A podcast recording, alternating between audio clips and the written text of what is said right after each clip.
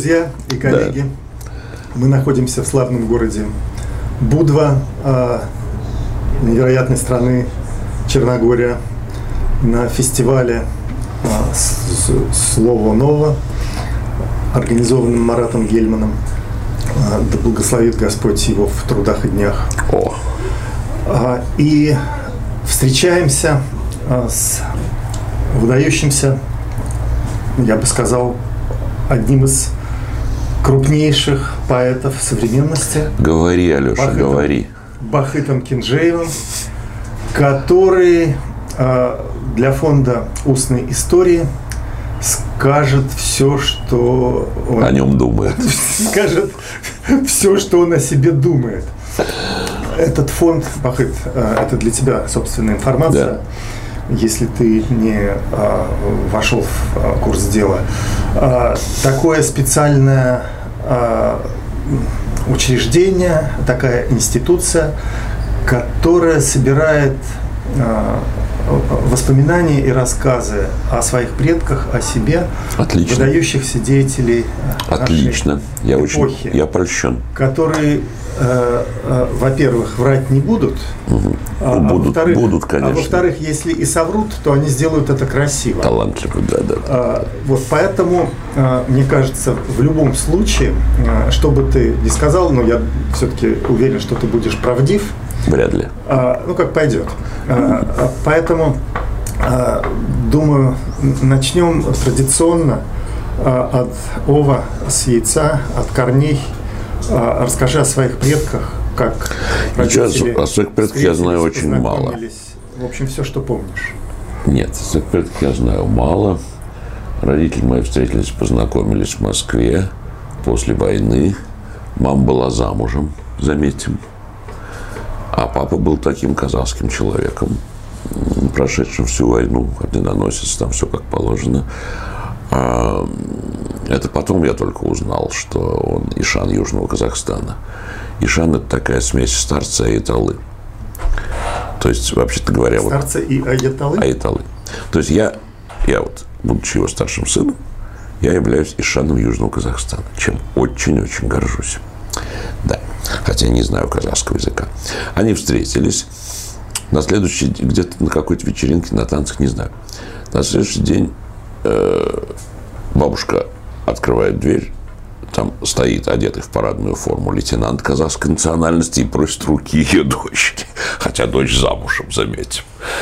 Э, Это был, в общем, неординарный поступок, которым я горжусь со стороны папы. Молодец какой. Вот. И мама как-то не устояла. Она как-то вышла замуж за папу. Родила довольно быстренько будучи- меня. будучи. Нет, нет, нет, они развелись, но развестись было легко тогда. Э, У него уже ребенок был, между прочим, мой старший брат Саша. Вот. И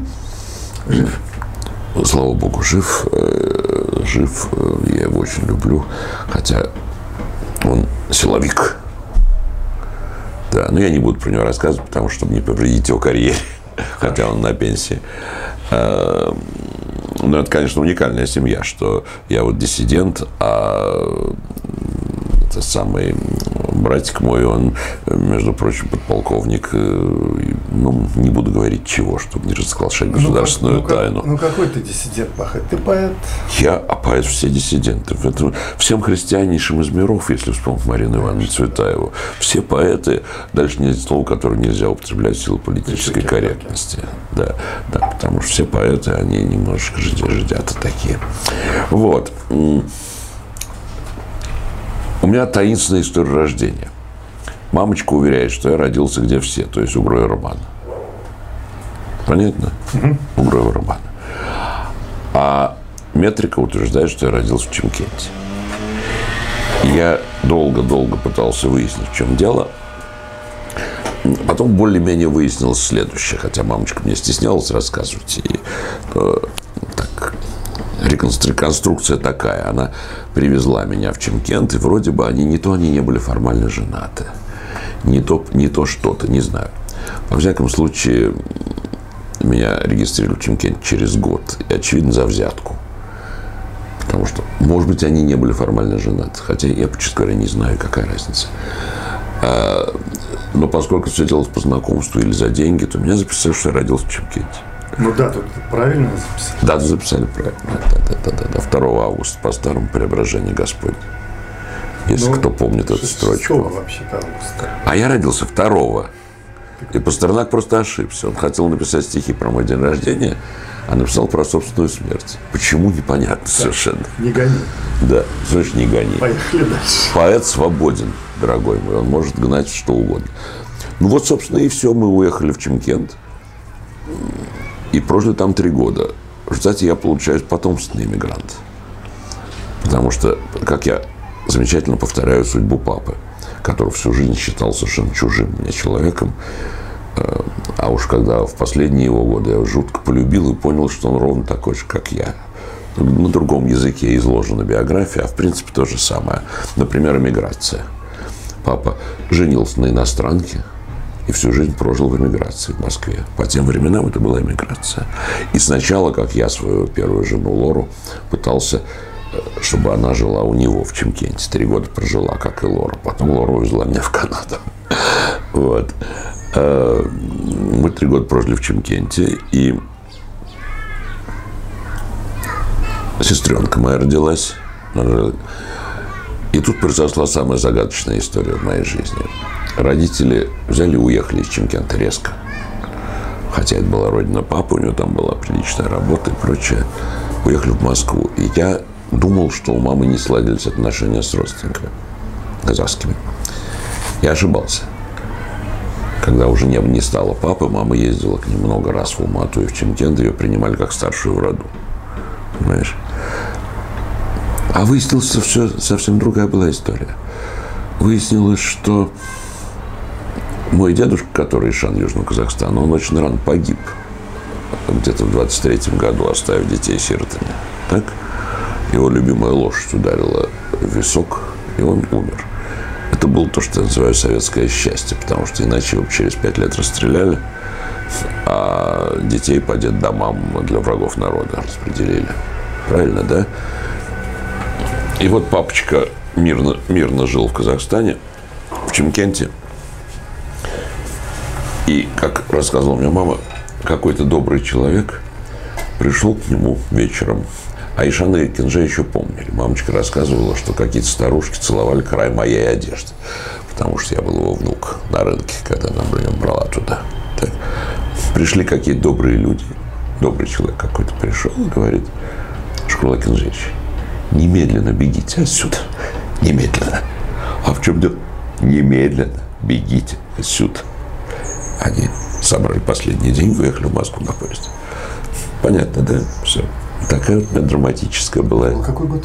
53-й. Еще Сталин был жив. Мгм.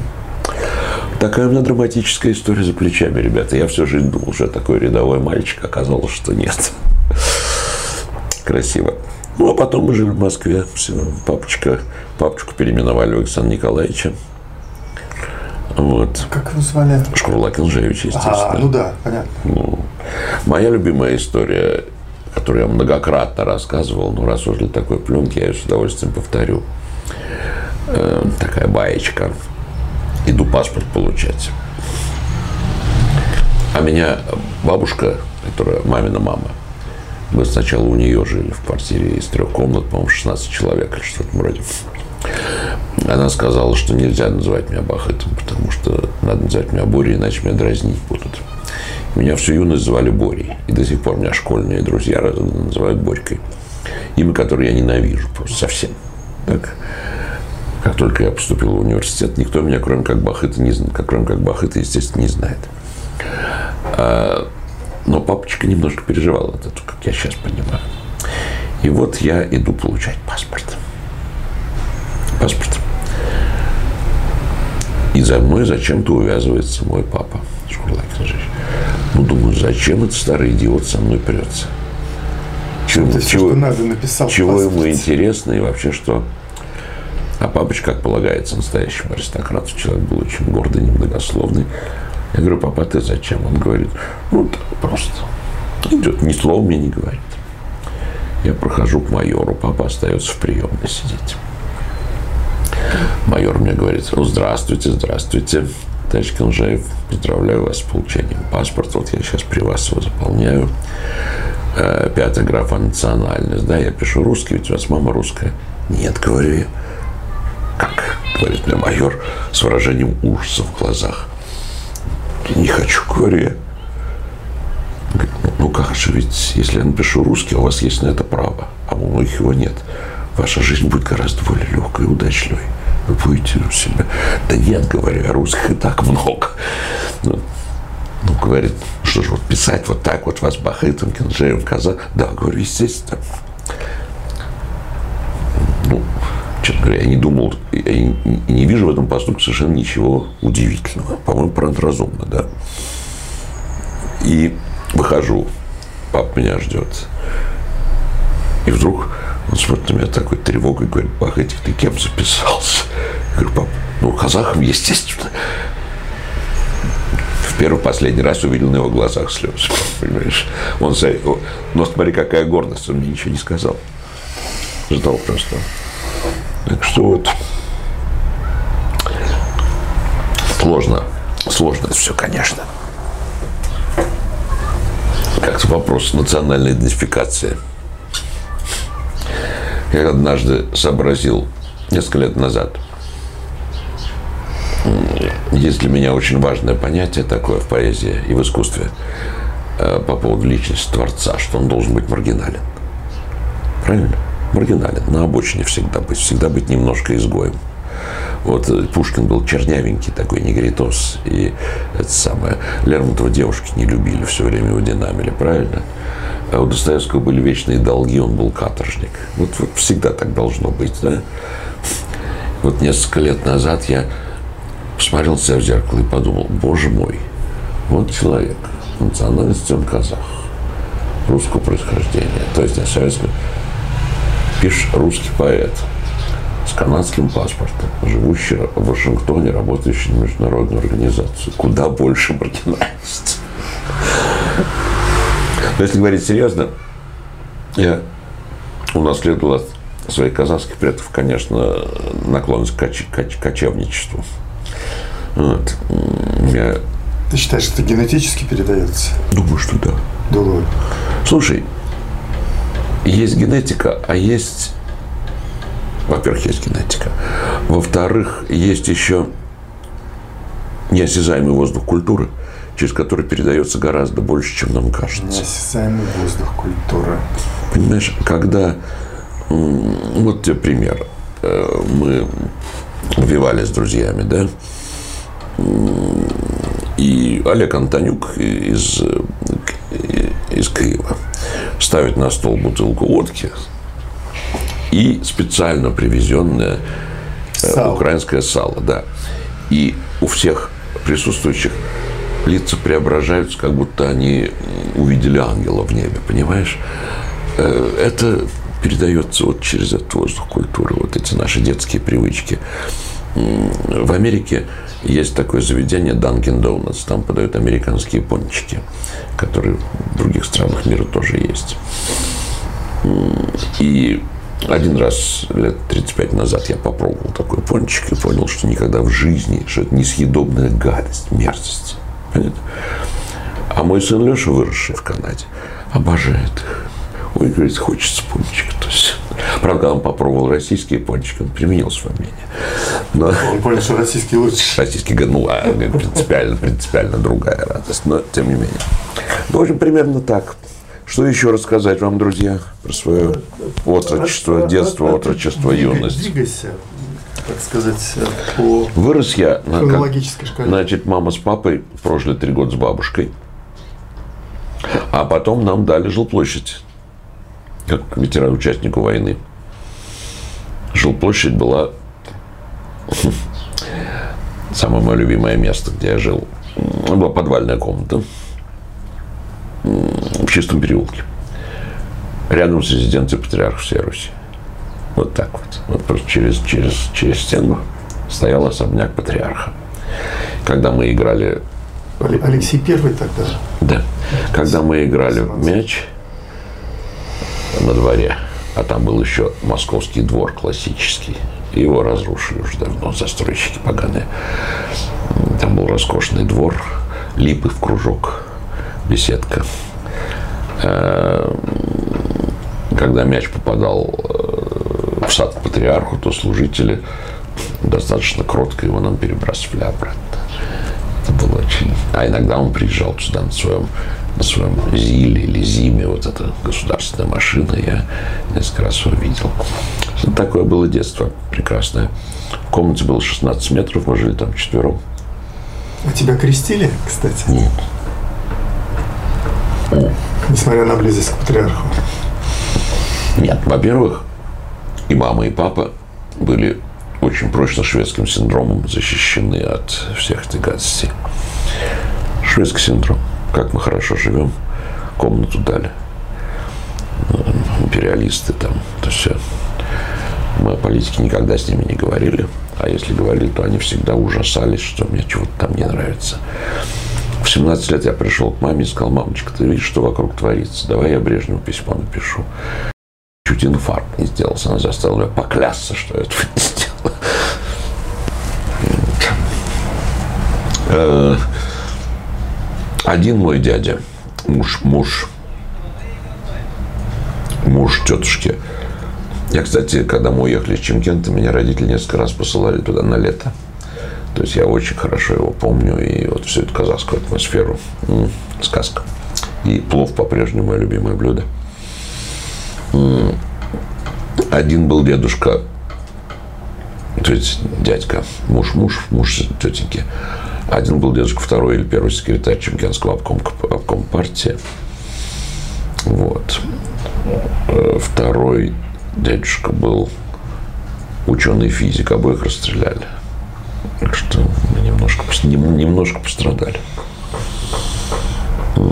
А, кстати, тетушки потом по поводу, сейчас очень модно тосковать о советском времени, говорить, какие все были богатые и хорошие. Тетушку Рубиху Апай, которая была жена секретаря партии, когда его реабилитировали, ей, во-первых, выплатили его двухмесячную зарплату в виде компенсации, а потом назначили пенсию в 20 рублей. Хорошенькие денежки. Да, да, да, да, да, да, да, да, да, да. Так что очень, я, очень меня раздражает, когда тоскуют по советской власти. Очень. Что еще было? В Чемкент я ездил, поэтому жил в этом самое мое драгоценное воспоминание детства, которое у меня сформировалось сильно позже уже где-то, может быть, лет 10 назад я вдруг понял, что это было главной вещью в моей жизни. Совсем. Вот мои родители, мама с папой, живут в откровенной советской нищете. Правильно? Ну, как все. Там со временем стали больше зарабатывать, но, в принципе, ну что, ребята, это, это 15-метровая комнатушка на четверых и это самое, 15 соседей семей, это же это все-таки нищета. И все копейки считаются, и продукты достать трудно, ну понятно. И вот что меня тогда не удивляло, я воспринял как естественное, а потом я понял. Вот наша подвальная комнатушка, она угловая. Довольно много света. А дом сохранился? Да, сохранился, да. Но квартира не сохранилась, потому что там устроили какой-то офис или что-то. Вот. И моя мама, которая... которая... Покажешь при случае, ладно? Конечно, покажу. Адрес не помнишь? Чисто переулок, дом 5А. Ого. Углов, угловая, угловая комната. Там, кстати, в нашем дворе были фантастические дореволюционные еще железные кованые ворота. Во время перестройки их, конечно, кто-то украл а мы на них катались. Это было так красиво, и они были такого, ну, просто кованые вручную. Да, конечно. И вот ну, что остается? Быть только злиться и предаваться отчаянию, да? Нет, мамочка перед нашим одним из наших окон, окно, оно называлось официально полуподвал, то есть окна немножко выходили на поверхность. Она вскопала один квадратный метр земли или два – и устроил там то, что называлось полисадником, где росла настурция, душистый табак, герань и прочее. И вот сейчас это для меня символ того, что человек никогда не должен сдаваться. Понимаешь? Да. Потому что от этого полисадника исходило столько красоты и любви. И силы. И силы, и моральной силы человеческой. Да, да, да, да, да. Вот такие, так вот такие вещи, которые в детстве воспринимаешь как само собой разумеющиеся. Не говоришь о том, что мамочка все время устраивала нам каких-то зверей домашних. То у нас был ежик, то змея какая-то жила, то рыбки были. Э, вот. И как-то домашние растения какие-то росли, цветы. Короче, мамка старалась, чтобы мы, как семья, не опускались. Понимаешь? Но папочка тоже, между прочим, однажды очень постарался. А именно, он услыхал где-то, это был какой год, 67-й? Нет, какой 67-й? 61-й. Он где-то услыхал, что открывается во вспольном переулке возле Петряшек прудов английская школа. И загорелся устроить детишку туда. Ну, сестренку мы почему-то не взяли, а меня взяли. Галею. Галею, да. Меня, она потом пошла в другую хорошую школу, но, но меня взяли. И в результате я получил среднее образование, ну, а, в блестящей школе, выучил язык английский прилично и, главное, причастился жизни среди элиты. Там были все дети больших людей что мне стоило, что мне стоило комплексов на полжизни. Потом я очень комплексовал, что у меня нет американских джинсов с черной икрой на, на завтрак. А потом привык, понял, что это как-то не очень важно. Недавно увидел своих школьных друзей, подумал, боже мой, чего я комплексовал-то? Ну, выслужились, они стали генералами этой самой генералами разведки. И что? И что теперь? жизнь все-таки очень парадоксальная вещь. Но зато, кстати, у меня со школы до сих пор осталось три или четыре друга близких. Да. Один из них живет в Нью-Йорке, мы с ним видимся часто, Леонид Терлицкий. Да. Ты что, не знал? Терлицкий мой одноклассник, Нет, ты не знал, не знал, не знал. Один из самых счастливых моментов в моей жизни был Он же архитектор. он архитектор. Он и сейчас архитектор. Когда я приехал значит, в Канаду, Монреаль, я жутко тосковал по русскому обществу. Там были какие-то люди, но все-таки это новые знакомые, да и не всегда моего круга. И вдруг ко мне, уже три года прошло, вдруг является ко мне в гости Терлицкий. Ну, я просто рыдаю. Просто тут невозможно. Ну, свой же человек совсем, понимаешь? Совсем. Но это даже не прошло. Вот сейчас 40 лет прошло. 50. Кстати, еще в Монреаль потом переехала еще одна моя школьная подруга, которую я тоже очень люблю. Вот. И кто же еще у меня есть из, из школьных друзей? А еще одна есть моя подруга Любочка Образцова, жена Пети бывшая. Она тоже та одноклассница. Тоже одноклассница. А, я думал, ты с Петей на химфаке уже познакомился. Нет, с Петей на химпаке познакомился. Идея была такая. Есть была такая семья Райтмана, э, у которой была дочка Любочка, одноклассница моя. И оба они были совершенно замечательные люди. Семен Семенович архитектор был. И я вчера о нем вспоминал. Он был такой серьезный архитектор, руководитель мастерской, очень работящий. Жена Александра была такая московская вертихвостка, в хорошем смысле. Она мне давала там читать Набокова, там, Мандельштама и прочее. М, Я был специальность, она была переводчица и редактор французского языка. Одна из, ну, едва ли не самая обаятельная женщина, которую я знал в жизни. И эта семья меня пригрела. Пригрела. Я у них оставался ночевать раз в неделю, там это самое, книжки брал читать, на дачу к ним ездил. Одна была проблема, что романтических отношений с Любочкой у меня никогда не было. И мне было не очень это удобно, потому что ну как же так? Ну как же так? Как так? Вот. А тут я поступаю на химфак, и где-то на втором курсе нахожу там Сначала я познакомился, подружился с Яшей Малкиным, который сейчас живет э, тоже. Мы остались очень близкими друзьями. Подружился с Яшей Малкиным, потом он ушел в другую группу. И говорит мне, слушай, говорит, Бахатик, ты в нашей теоретической группе 111 учится такой человек Петя Образцов. вы должны познакомиться, потому что как только вы познакомитесь, вы станете друзьями самыми близкими на всю жизнь. Я ему не поверил. Потом мы поехали в стройотряд, там познакомились с Петей и с тех пор не расставались никогда. Да, физически может быть, но духовно, конечно, он мой самый близкий друг. Так что такие бывают парадоксы. А, так вот, я, естественно, познакомил его с Райтманами. А вот у него как раз все романтическое с Любочкой получилось. Они поженились, родили прекрасную дочку, которая живет в Нью-Йорке. И, и как-то, как-то, в общем, все сладилось. Потом, правда, разошлись, но с кем не бывает. А однажды, это уж как кусок из романа, меня эта история всю жизнь тяготила. Отсутствие романтических отношений с Любочкой. И однажды я сидел с ней, выпивал где-то. И говорю, Любочка, а почему у нас с тобой никогда не было романтических отношений? Любочка меня очень любит, мы близкие друзья. Она скандальная, но хорошая. Любочка смотрит на меня недоумевающим взглядом, говорит, ах, Этик, потому что мне как, как мужчина всегда был очень противен.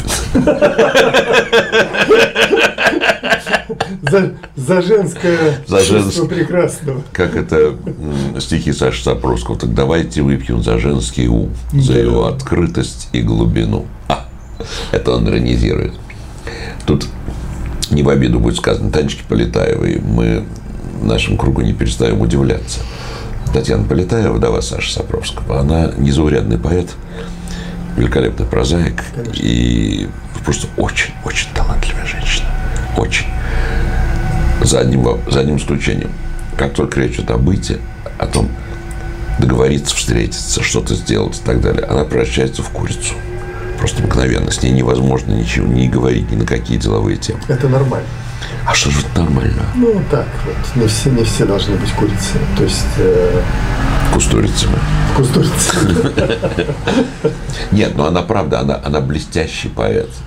Как только она начинает говорить о стихах или о чем-то, это просто сразу такой прям праздник. А вот быту...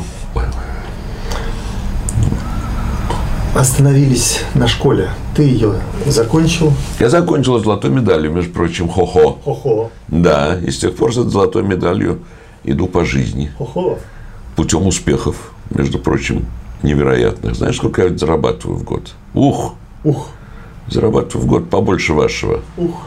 Причем в долларах. Это нетрудно. Побольше нашего. Это смешно. На самом деле, я действительно работаю. И мне тоже надоело. Честно говоря, уже хочется на пенсию. У меня был большой перерыв, когда не было никакой работы. А как пандемия началась, Господь Бог меня почему-то пожалел. Но я уже упомянул это, что если бы не было работы, я бы спился. Потому что я лез на стенку и просто вот с утра бы начинал пить эту дунью и умер бы быстро. Я не шучу. И вдруг, неизвестно откуда, у меня один за другим идут какие-то контракты на переводы. Я, я очень это, это божественное проведение, потому что не попустил Господь спиться. И сейчас я так ругаюсь, что вот все время должен работать, что я там здесь вот пока мы сидели до фестиваля, я тоже работал, переводил какую-то ерунду. Но, но, но это действительно спасает от спивания. Это очень здорово. Вот. День, кстати, очень маленький, потому что я слишком добросовестный переводчик, чтобы много зарабатывать. У меня уходит на них, э, ну, чтобы сделать хороший перевод, нужно очень много сил на него потратить. И, и в пересчете на то, что я зарабатываю с основного работодателя, это компьютерная фирма в Москве известная. Я для них перевожу на английский язык. И я думаю, что у них сердце кровью обливается, когда они выписывают мне гонорар. Потому что это огромные деньги по московским понятиям. То есть мне платят за мои полставки, мне платят, наверное, столько же, сколько э, менеджеру среднего звена. Понимаешь? И у меня, я как-то все время меня очень хочется им сказать, что, ребята, я ваши чувства понимаю, но вообще-то в Нью-Йорке от зарплаты подавальщика в Макдональдсе. То, что вы мне платите. Ну и цены, соответственно, такие же, да. Так что не больше я вас зарабатываю, ребята. Нет, нет. Возвращаясь э, к золотой медали, она да. прямиком тебя прикатила нет. в Московский университет? Нет, я получил тройку по письменной математике и, соответственно, потерял право. Должен был сдать все остальные экзамены. Это тоже, кстати, яркий эпизод был. Я мог не попасть в Московский университет по двум причинам. Первая причина, что я получил тройку по письменной математике. Почему? О, тут я уж похвастаюсь.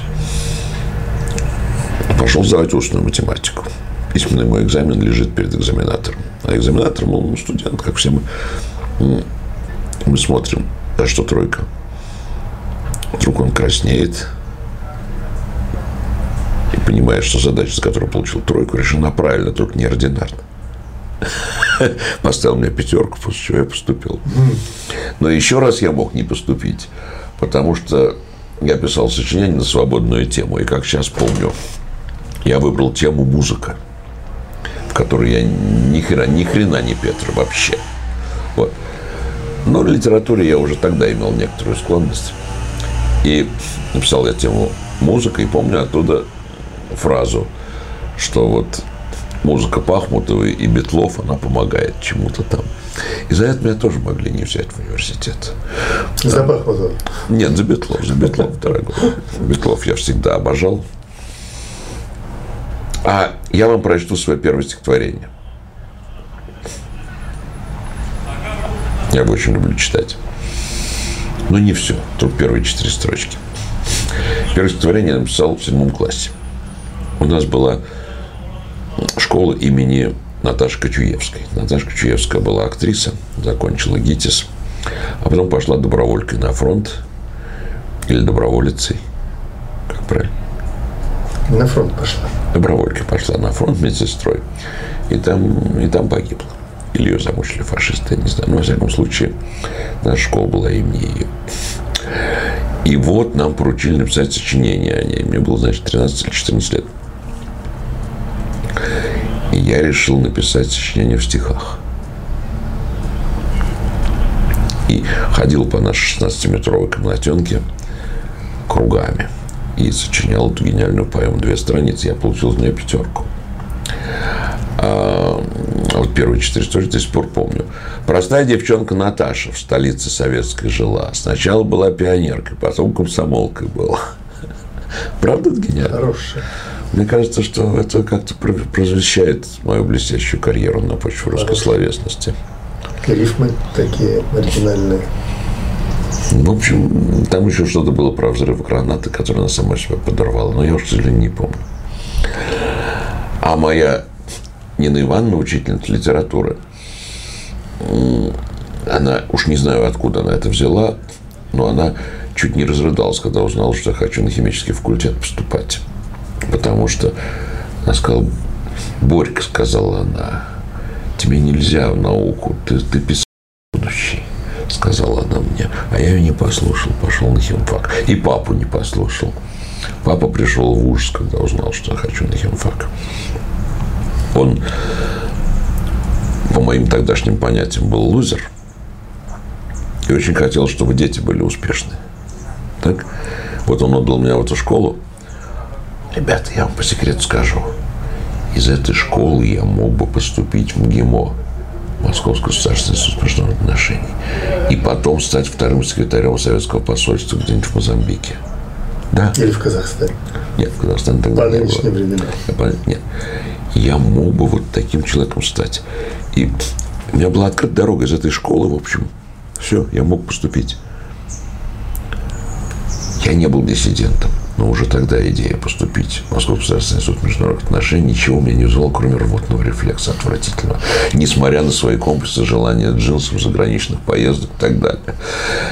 И оказалось, что я был умнее, чем казалось. Я подумал, ну, поступил бы я в этом ГИМО, допустим, по настоянию папы. Ну, не исключено, что я бы его кончил. Хотя вряд ли меня выгнали за что-нибудь. И что тогда? Я поехал бы в Индию вторым секретарем консульства в Хайдарабаде и бежал бы в американское посольство. А что за родители мои бедные тогда вешаться им, что ли, осталось бы? Этого, кстати, я никогда не понимал. Вот есть люди, которые так бежали, да? не понимал никогда, потому что это обрекает, в общем, на, ну, не на мучительную смерть, но понятно, на что всех оставшихся дома. Понимаешь? Понимаю. Я, к сожалению, не хочу рассказывать. Но есть один большой писатель, иммигрант, который как уехал, так никогда больше не позвонил, не написал своим родителям советским. Я не могу это понять. Я даже знаю, о ком ты, о ком ты говоришь. И мы знаем этого человека. Но мы не будем сплетничать здесь. А, а писатель выдающийся? Ну, так себе. Это чтобы не расшифровать. Да. Ну так что? Итак, химфак. Химфак. Петя Образцов. Петя Образцов, Яша Малкин, мы три мушкетера. Э, потом вдруг я недавно сообразил, что когда я поступил на химфак, это был 67 год. То есть МГУ открылся еще всего 17 лет назад. До этого. Меньше даже. 52 год. То есть было еще новое здание. И там в полном цвету сохранились какие-то реликты роскошного сталинского времени.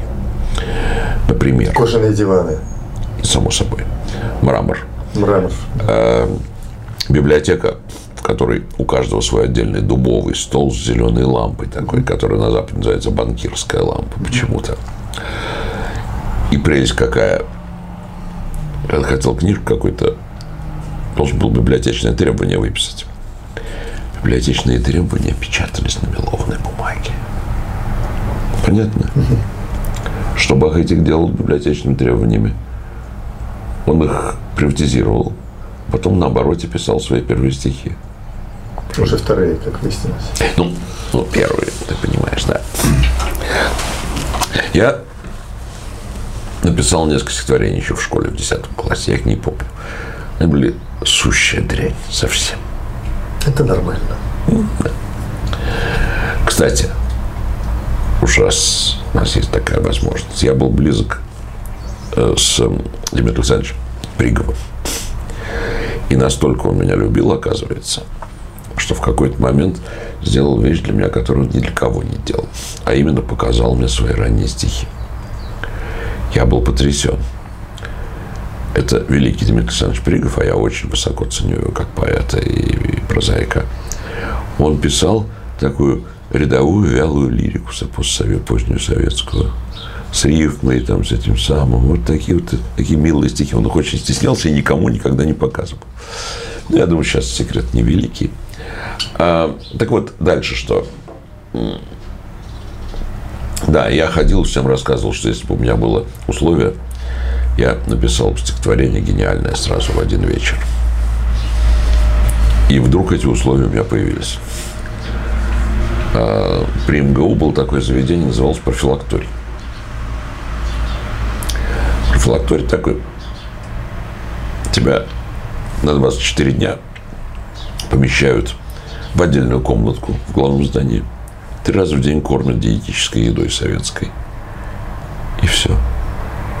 А, еще какие-то медицинские процедуры делают. Для истощенного э, невротика, как я всегда был каковым, это было очень полезно. И я впервые в жизни у меня оказалась privacy, своя комнатка. Правда, был в период экзаменационной сессии. На сессию я начихал, и 4 января 68 года написал свое первое серьезное стихотворение вот в этом. И тут же написал еще 11 стихотворений на, на обороте библиотечных требований. И решил, что я поэт. Пошел к Яшке Малкину. Яшка говорил, я вот говорил, что я напишу гениальные стихи. Смотри, вот я написал 12 стихотворений. К сожалению, погибли. Я только первое из них помню, но читать его не буду, мне стыдно. А, и говорю ему, Яшка, а Яшка такой человек тонкий, такой московский интеллектуал. Смотри, говорит, я написал 12 стихотворений. Ну, ничего, говорит. Ну, ты же не будешь спорить, что это гораздо лучше, чем то, что печатается в нынешних журналах. Гораздо хуже, сказал честный Яш. А дальше понеслось по трубам. Иду по улице, вижу возле МГУ, вижу Литературная студия «Луч». Какой-то Игорь Волгин, еврейский человек. Шутка. Дай Бог ему здоровья. Дай Бог ему здоровья. Великий человек. Великий человек. Еврейского человека вырежьте, пожалуйста, он может обидеться. Хорошо? Вырежьте, вырежьте, вырежьте еврейского человека. Это я пошутил, а это неудачная шутка. Делаем. Э, он великий человек. И по-настоящему великий. Он гениальный педагог. Гениальный. Кроме того... Филолог? Нет, он очень хороший достоевед, но мне-то, что мне с его достоеведения, я из него шубу себе не сошью. А вот то, что он, он меня научил стихи писать, это другое совсем. Прям научил? Нет, не научил. Но зачем нужно образование? Образование, я вот считаю, что студия «Луч» это мой, это мой лет-институт, только гораздо лучше. Понимаешь? Попадая в этот лет-институт, в смысле, студию «Луч», там какие-то поэтики разные. Потом что-то у меня заболело зуб или что-то. Иду в поликлинику МГУ. Вдруг вижу две знакомых рожи. Одно фамилия Сапровский, другое фамилия Гондлевский. Говорят, пойдем покурим. Пойдем покурим. Тут они достают какую-то бутылку портвейна. Мы его выпиваем на лестнице. И с тех пор больше не расстаемся. А потом, через некоторое время, месяц через два, еще были занятия в старом корпусе. То самого. Я прихожу туда, а, я дружил тогда с девушкой по имени Маша Чемерийская. Очень была талантливый поэт и обаятельная тетка. И она говорит, слушай, говорит, тут приехал такой человек, Алексей Цветков. Ну, говорю я, или что-то понятно, да? Волосы начинают лезть на лоб. Я говорю, Машка, это что, гений, что ли? Гы, хихикает Машка, а вот и он. И представляет мне этого хромого Цветкова. После чего мы уже не расстаемся всю жизнь. Так что такая у меня биография.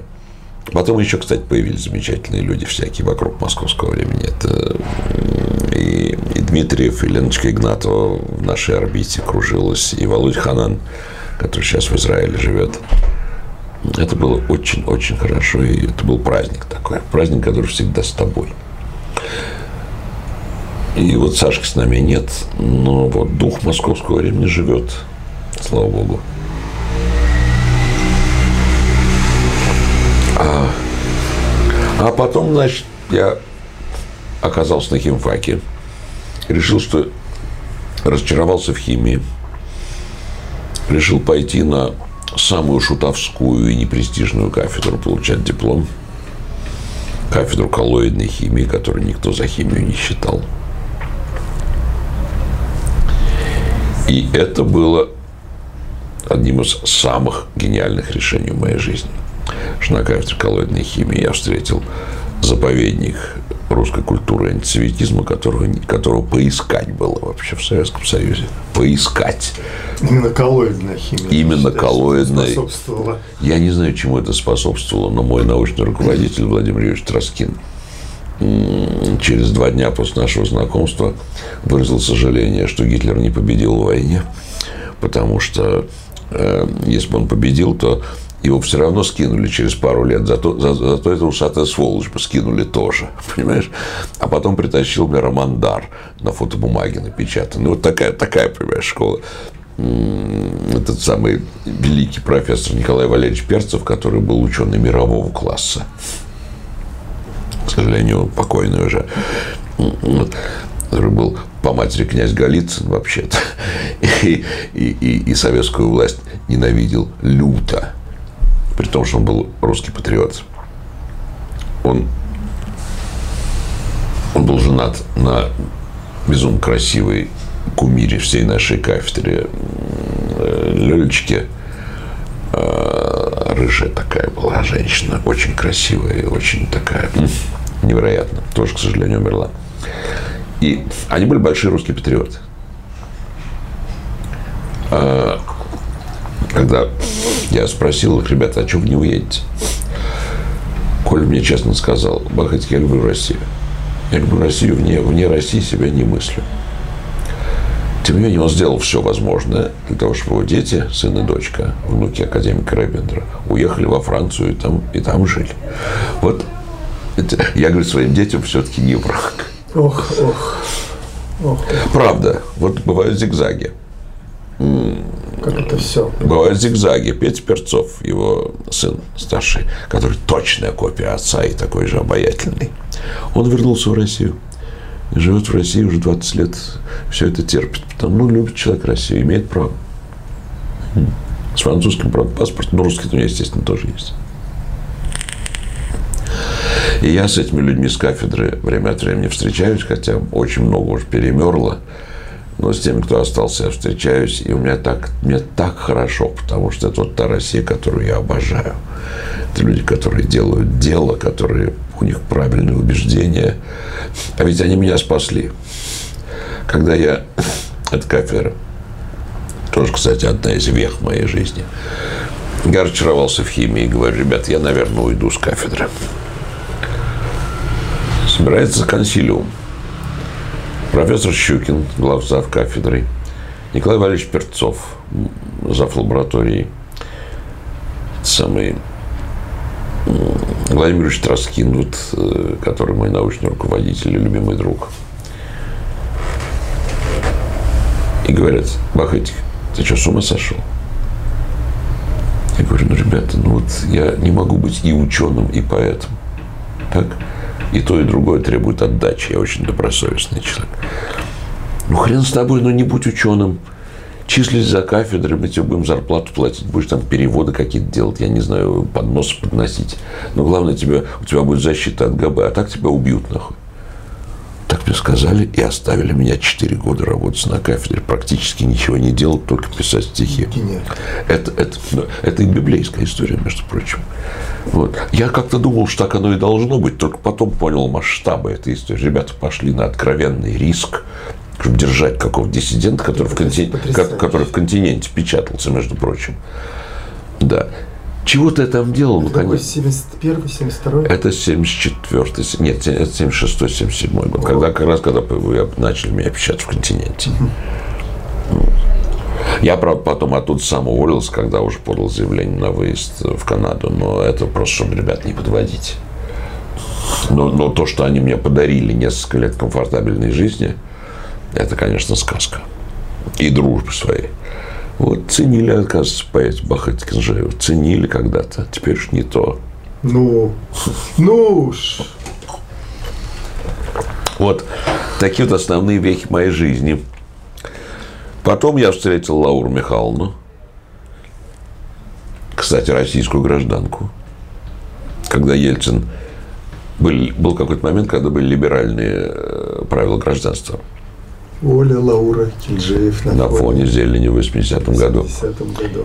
И лорчик моя немедленно побежала в российское консульство и выправила себе российский паспорт. И дали его за сутки. И Лешка тоже получил сын. А ей это, конечно, по профессии это подарок, потому что она может без визы есть в России. Жил я на лорчике в корыстных целях. Я вообще женился много в корыстных целях. Вот. Квартира, машина, там, дача, деньги. Всегда, всегда так было. Вот. Ну, это все-таки для истории история Бахатнова. Я надеюсь, что не, не я, я надеюсь, что у тех, кто нам на смену, не напускай на себя. Я надеюсь, что кто на смену нам придет, у них все-таки будет чувство юмора, что их это самое БЛМ не не не самое не, не, не кастрирует. Нет, я был женат много раз, и совесть моя чиста в плане корыстной, корыстной женитьбы, потому что я как так, такая, такой, был, такая была смесь, или как сейчас по-русски говорят, микс, микс, микс, фреш, да? Такая была смесь, что непонятно, кто кому должен. Понимаешь меня? Да.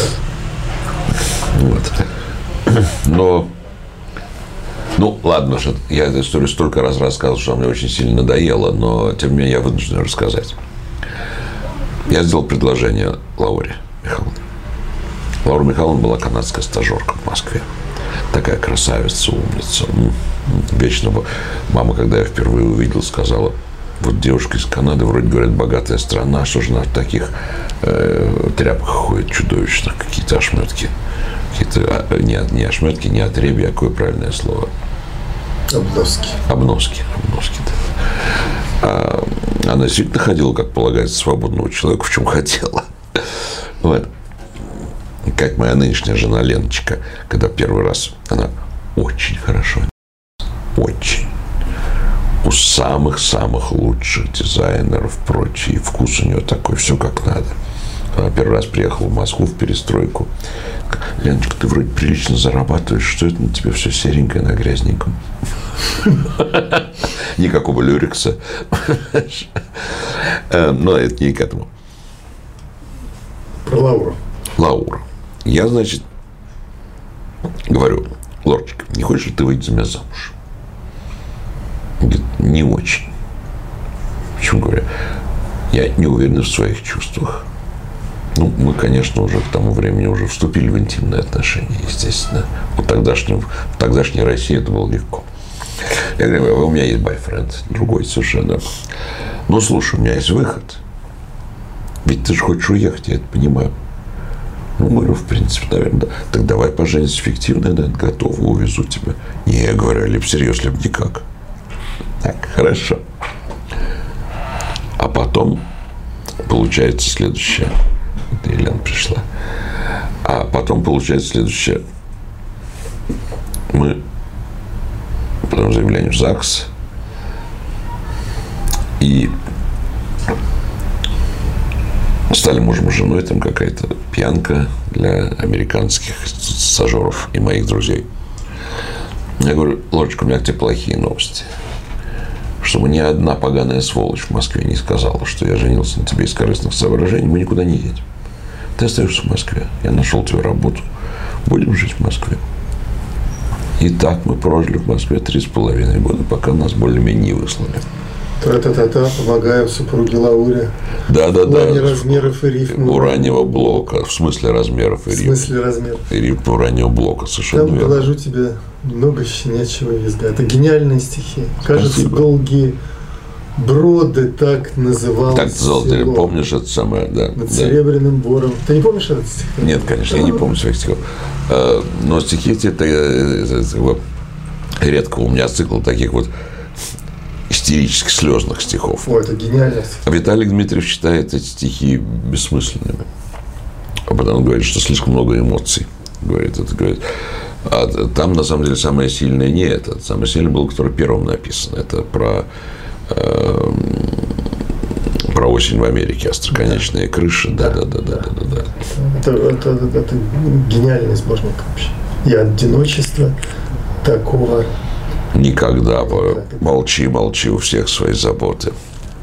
Да. Кстати, знаешь, почему начинаются стихи Набокова?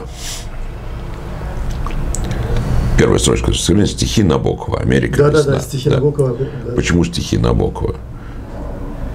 Отчасти потому, что у Набокова очень посредственные стихи. Анмас. Есть три великолепных стихотворения, но в целом, в целом посредственные. Ты Ну, не будешь спорить. Ну, ну, ну, ну, ну буду все-таки спорить. Ну, как ты будешь спорить? Ты сейчас начнешь мне читать про расстрел во враге э, и приводить стихи из Дара великолепные. Стихи из Дара – это не стихи Набокова, это стихи Годунова-Чердынцева. Ровно так же, как стихи из «Доктора Живаго» – это не стихи Пастернака, это стихи «Доктора Живаго». стихи Гумилева. Перечитывать их не могу. Очень хорошие стихи, да. Ну, к примеру, следы вот такого перебора остались в мозгу. Подожди, подожди, а разве это не Гондлевский? И умру я не в летней беседке, а там жорстве от жары, а с небесной бабочкой в клет, в сетке на вершине дикой горы. Э, Нет, это Набоков. Очень хорошие стихи, да. Но, тем не менее, тут есть одна маленькая проблема с Набоковым. И я эту проблему в меньших масштабах, конечно, но тоже пережил. Я, как известно, писал прозу. Вот, и очень мечтаю еще какую-нибудь прозу написать. И моя проза была абсолютным провалом. Это приличная проза, хорошая, особенно последний роман, но никакого общественного резонанса, никаких там премий, ну, ничего этого не было.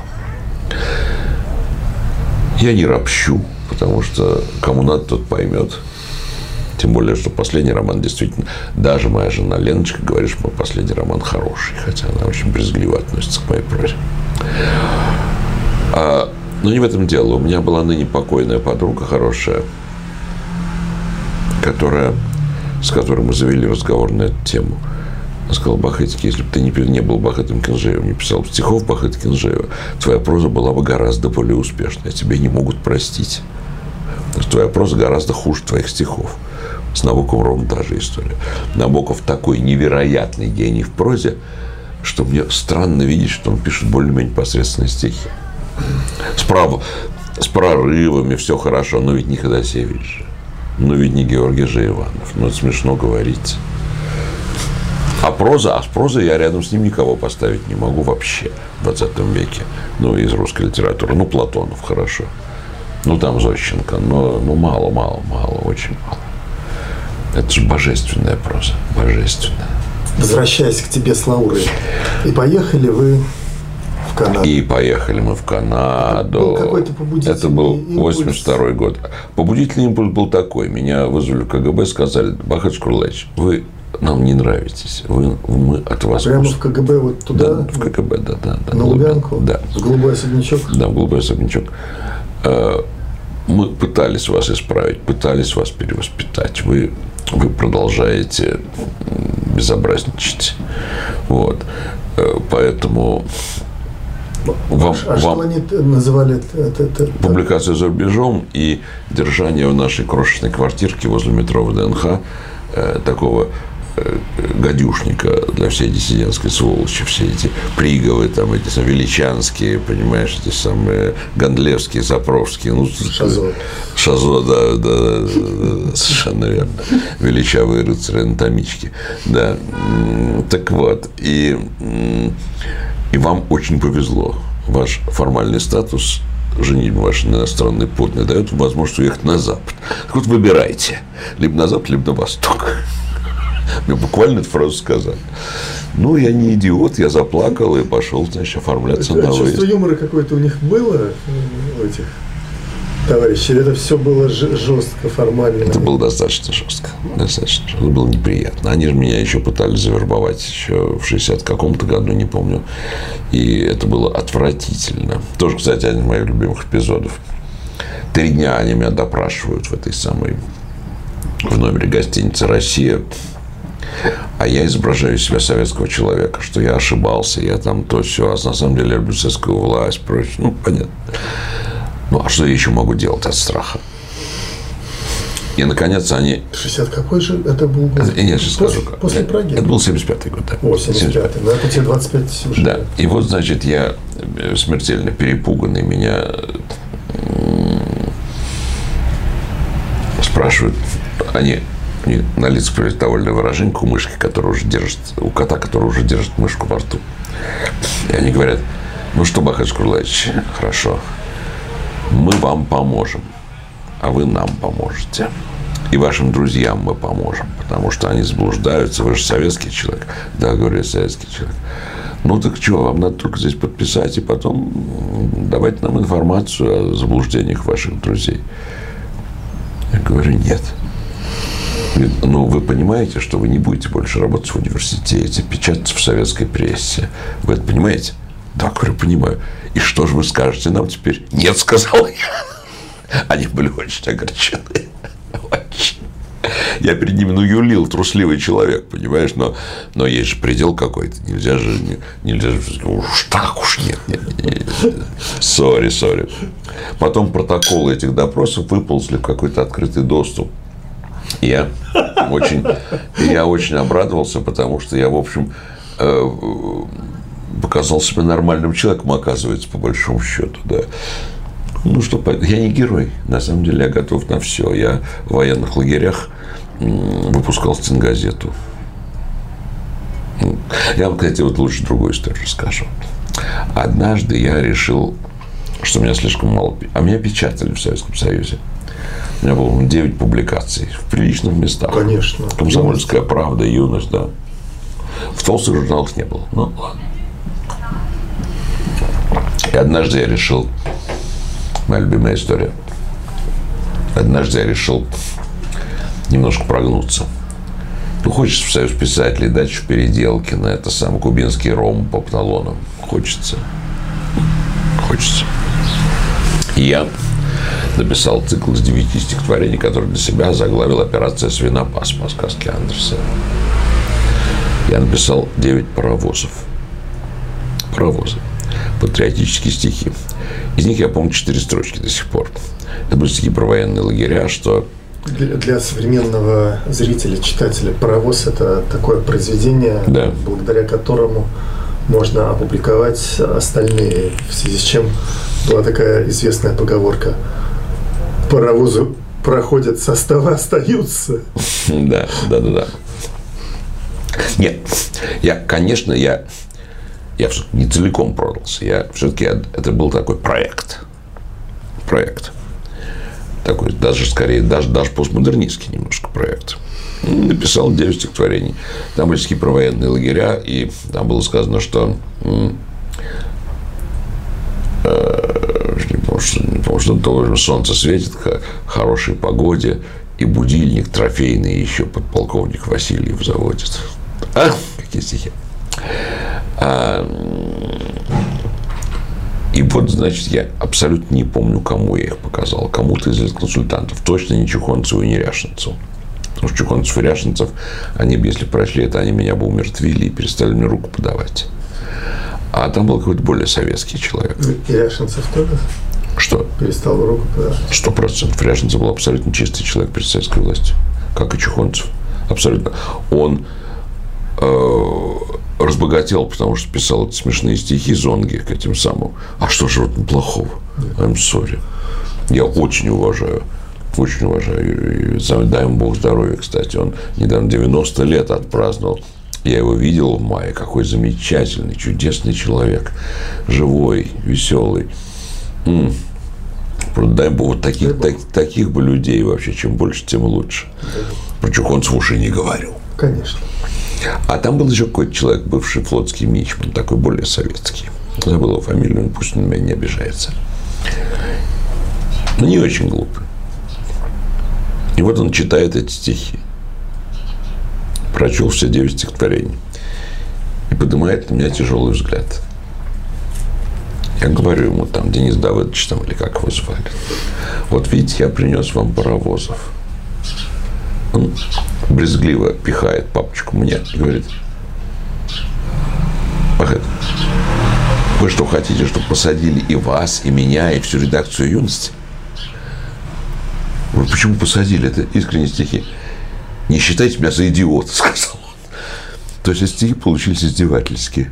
Ремонт приборов, грубо говоря. А я, ну, я этого не хотел, я хотел искренне. Ну, это не удалось. Так вот, так вот кончилась моя карьера с советской печатью. А ремонт приборов – это…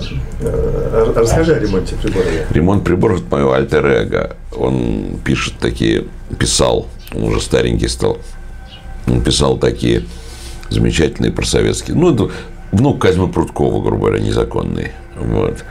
И он пользовался некоторой популярностью, даже книжка вышла. Забавно, что я перестал писать по простой причине. Вот всю эту ироническую, издевательскую, саркастическую струю, абсурдистскую я просто пустил в свои обычные стихи. И теперь печатаю ремонт под своим именем фактически. Хотя в «Прекрасной Будве» я написал одно очень коротенькое стихотворение ремонта приборов, и оно мне кажется гениальным. Однажды Ихтиандр залез на Алеандр, а после вместе с Олью забрался на Магнолию. А? Какие стихи? Гениально. А то. В Фейсбуке эти стихи вызвали массу бездарных подражаний. Что там? сложится? Ген- Зачем подражание? Здесь все сказано. Итак, одно прекрасное утро ты проснулся Знаменит. в Канаде. Да, я проснулся в Канаде, это было божественно. Я написал на эту тему роман, называется «Плато». Он напечатан был в одном из номеров или в двух номерах «Знамени» про чувства эмигрантов в Канаде. Это совершенно отдельная история которую можно рассказывать часами, а лучше даже читать мои собственные стишки или роман Плато а, про иммиграцию. И это был главный шок в моей жизни. Позвольте, шок – это кошмарное слово из газеты «Известия». Это самое кошмарное потрясение в моей жизни. Это было самое. И я очень благодарен ему, потому что до 32 лет и до отъезда в Канаду я был нытиком. Я всегда чувствовал себя очень несчастным. А когда я узнал, что такое настоящее несчастье, я стал оптимистом, веселым человеком. Правда? Понимаешь, да? Вот. Так плохо, как там, мне не было никогда. Никогда первый год. Почему? Потому что вот я оказался в свободе. Прекрасно. Свобода, там ГБ нету, прочее. При этом я был первый парень на деревне в Москве. Богатенький. Я очень много работал в Москве. Переводил, зарабатывал приличные деньги. Квартирка, иностранная жена. Ну, иностранство ее как-то... Валюты у нас не было, кстати. Мы жили на советскую зарплату. Это было э, э, из принципа. Копили деньги. Ленки платили, то есть лорки платили часть денег в валюте. 100 долларов в месяц. Огромные деньги, правда? Мы их, знаешь, за три года все скопили, получилось 3 тысячи, на которых в Москве можно было бы жить, ну, не знаю, это 5 лет так, в тогдашней Москве. А в, Америке, а в Канаде на них можно жить 2 месяца. Но я этого не знал. Знаешь, мы оказываемся в Канаде. Я из богатого паренька московского первого, первого пара на деревне, который дружит с лучшими литераторами России на, на дружеской ноге, лучшими абсолютно. Извините, ведь все эти имена уже обрастают бронзой. Конечно. Да, это Гандлевский, Цапровский, Пригов, елки-моталки, Рубинштейн. Ну, бронзовые имена. Я оказываюсь в пустыне, нищим, причем нищим. Я считаю каждую копейку. Самое мое страшное воспоминание о Канаде – ранней Канаде. Ну вот в чем состоит. Мы идем с ложечкой в магазин. А ложечка радостная такая, она на родину вернулась. Она, правда, беременная вся из себя, но мы уехали, когда она была на девятом месяце. Она вся из себя такая беременная и нервная. Ей хочется после нищей Москвы отъесться, купить себе там каких-то э, кукурузных хлопьев, да. А я в жуткой панике от безденежья. Я, знаешь, какие-то кукурузные хлопья, какую-то канадскую еду, которая кажется мне слишком дорогой, я вынимаю из ее тележки, ставлю обратно на полку. Я думаю, что она меня за это и бросит, О, в конце концов. Это, это, это унизительное, чудовищное воспоминание. Но ребенком я был, не понимал, понимаешь? Сейчас я, слава богу, ну, здесь поумнее стал. Я, главное, даже не понимал, что как, как, как я ее оскорбил, бедную девочку. Оскорбил страшно. Ну, видите, мы все делаем ошибки. Главное, это не страшиться в них признаваться, правда? Алеша, это первое твое дитя, да? Второе. У меня первое дитя Кирюша. Питерец. Как питерец, живущий в Камбодже. Дауншифтинг?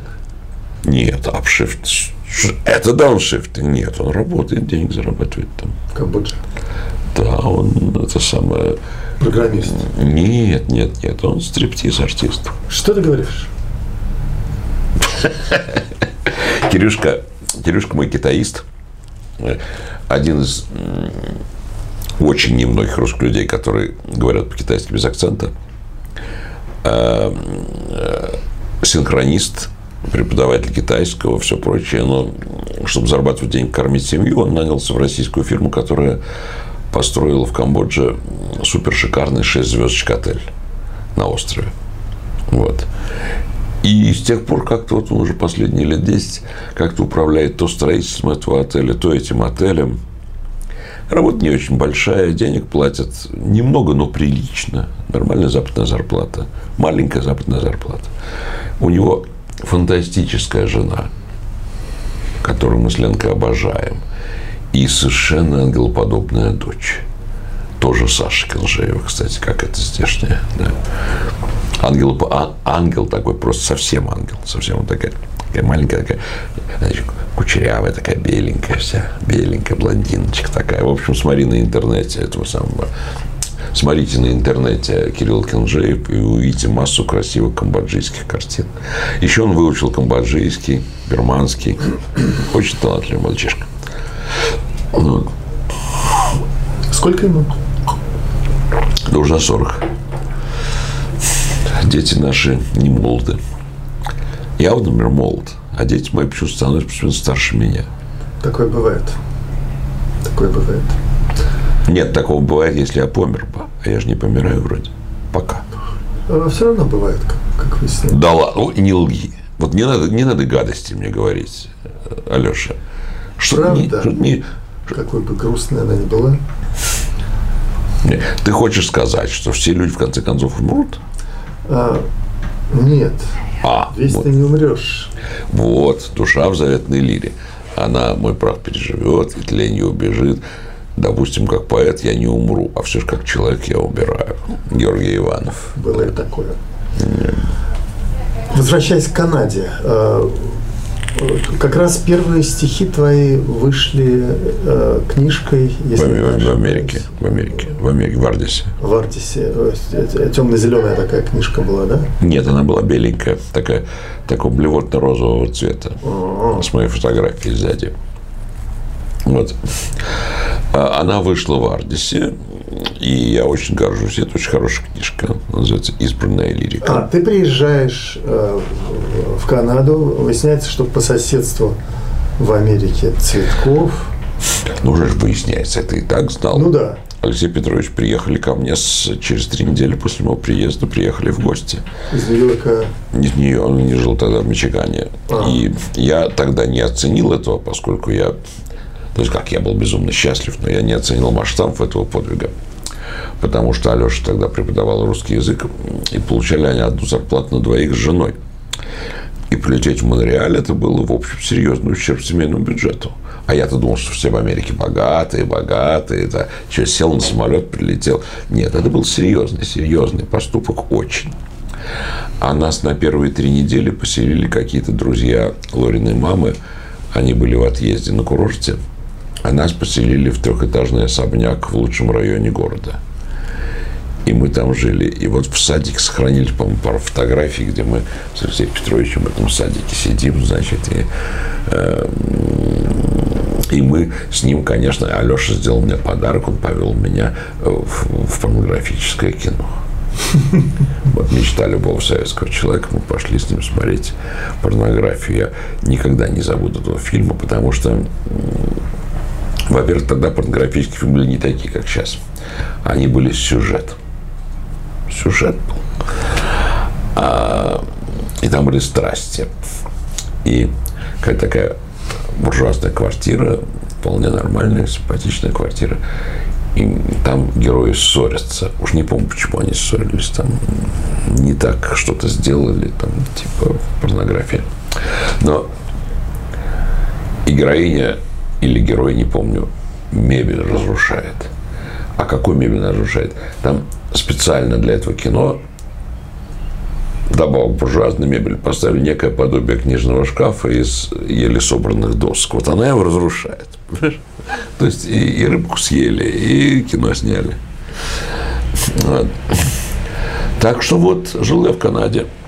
Жил я в Канаде, был нищ, горд. У меня была постоянная истерика. Истерика по поводу безденежья, прежде всего, потому что на мне был ребеночек молодой, такой маленький, такой, представляешь? В Канаде дети очень мелкие. Это родился, он был практически вот такой, не больше. Потом только вырос. В России у нас дети вот такие рожаются, по, по 10 кило. А там такой маленький, противный. Фу. Вот. Ну, кормить надо. У, у, у Лорки денег нет совсем никаких. У него какая-то копеечная стипендия, которой на квартплату не хватает. Значит, надо зарабатывать. А в кармане 3000 долларов скоплено за три года тяжелого труда в Москве. Вот. В общем, это очень было, очень, очень, очень неприятно и тяжело. Я чувствовал себя беженцем, каковым, собственно, и являлся. Так бы мы и жили, если бы у нас были, если бы мы были менее скрупулос, менее разборчивые, вы прекрасно могли бы жить в Москве, получать доллары, тут же их тратить на перно или там что продавалось в Березке. И жить там, наслаждаясь своим статусом москвичей. Но противно было, говном очень пахло.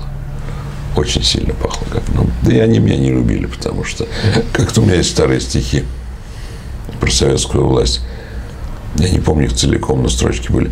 Да и меня, если честно, не любила советская власть. Был я в глазах, был я в ее глазах. Если не враг, то не друг народа. Вот. Так что дальше что было? Потом начались маленькие чудеса. Господь-то есть. Вот. Начал я искать себе работу. Много работ я себе искал. Однажды даже просидел весь день.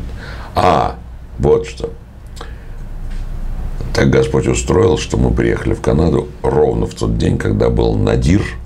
Надир – это малоизвестное слово, противоположность, противоположность «Зениту» экономического кризиса. В Канаде не было работы никакой и ни для кого. Нельзя было устроиться даже в Макдональдс, убирать посуду со столов. Не было вообще. Просто была вот такая вот роковой момент 80... для Канады. От 82 года. Июнь 82 года. Не зная французского языка, я начал просматривать газету, там написано «Гардиен нужен», «Гардиен всегда нужен». А я, поскольку французского не знаю, я думаю, боже мой, какое счастье, устроюсь ночным сторожем, буду работать. «Гардиен» – это нянечка, естественно. Так что я немножко ошибся. Пытался устроиться лаборантом. Лаборантом меня не взяли, говорят. Мы не можем брать лаборанта с, э, с ученой степенью, с химфаком. Вы, это то, чего мы не понимали тогда совсем. Слово overqualified. У вас слишком высокая квалификация для этой работы. И их можно понять, потому что ты поработаешь на них, потом уйдешь. А они в тебя уже денег вложили и сил. Правильно? Пошел я в переводчики на английский язык. По какому знакомству меня представили главе бюро переводов в Оттаве. Он начал присылать мне переводы по горному делу. Интернет не было. О горном деле я не знаю ничего. Вообще. Что делать? Пойти повеситься? Нет. Вешаться не надо. Надо проявить упорство.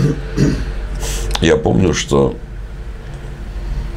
чтобы найти один термин, один термин – Иногда мне приходилось проводить день в библиотеке. Да. День. Знакомо. Да, сейчас это, конечно, совсем другая вещь. Самое. Перевод, переводческая профессия стала гораздо проще. Но я, чем я горжусь, вот по-настоящему горжусь, без дураков. Лорочка мне правила перевода на английский язык. Английский у меня был довольно хреновый. То есть хороший по советским понятиям, но... А мне потом присылали отклики на мои переводы отклики. И от этого зависела моя будущая работа. Канадские отклики, естественно. Ну, отклики заказчиков. Угу. Качество перевода. Через три месяца я уже делал переводы без Лоры.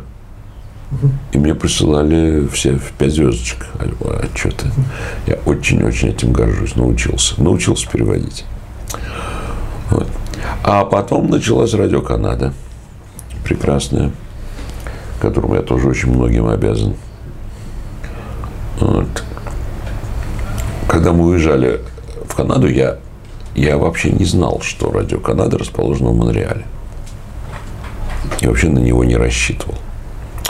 И вдруг радио Канада. Меня, а Цветков мне сообщил, что радио Канада здесь. А Саша Скалов дал мне рекомендацию.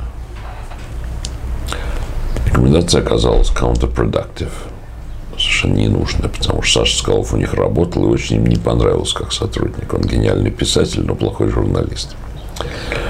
Это мне потом признались. Но они меня взяли. Взяли, ну, в смысле, там сначала это был фриланс. Очень неприятно было. Я думал, что я буду писать для них материалы, но не буду засвечиваться. Хрен два. Я думал, своим голосом это зачитать, оказывается. А у меня в Москве мама, сестренка, прочее. Вдруг расстреляют их всех. Ну, Канада все-таки рассматривалась не это как правда, плод, это а, правда, это правда. Канада. Все-таки А, более? Если я совершил в своей жизни один героический поступок, то я совершил однажды. А, Я готов, готов им поделиться. А именно, ой, эта Ленка уходит. Слушайте, уходит, уходит, уходит, друзья. Вон она идет. Красивая тетка, черт возьми. Очень. Леночка, правда красивая, жена моя? Бесполезно. Надо было, заня- надо было заснять ее. Смотри, какая пластика великолепная. Какая великолепная пластика. Вот она идет, так покачивая бедрами своими. А, не надо этого вырезать, кстати. Это красиво. А, к чему я дальше? Красивая женщина – это смысл жизни. Так вот скажу афоризм. Правильно? Да. Вот.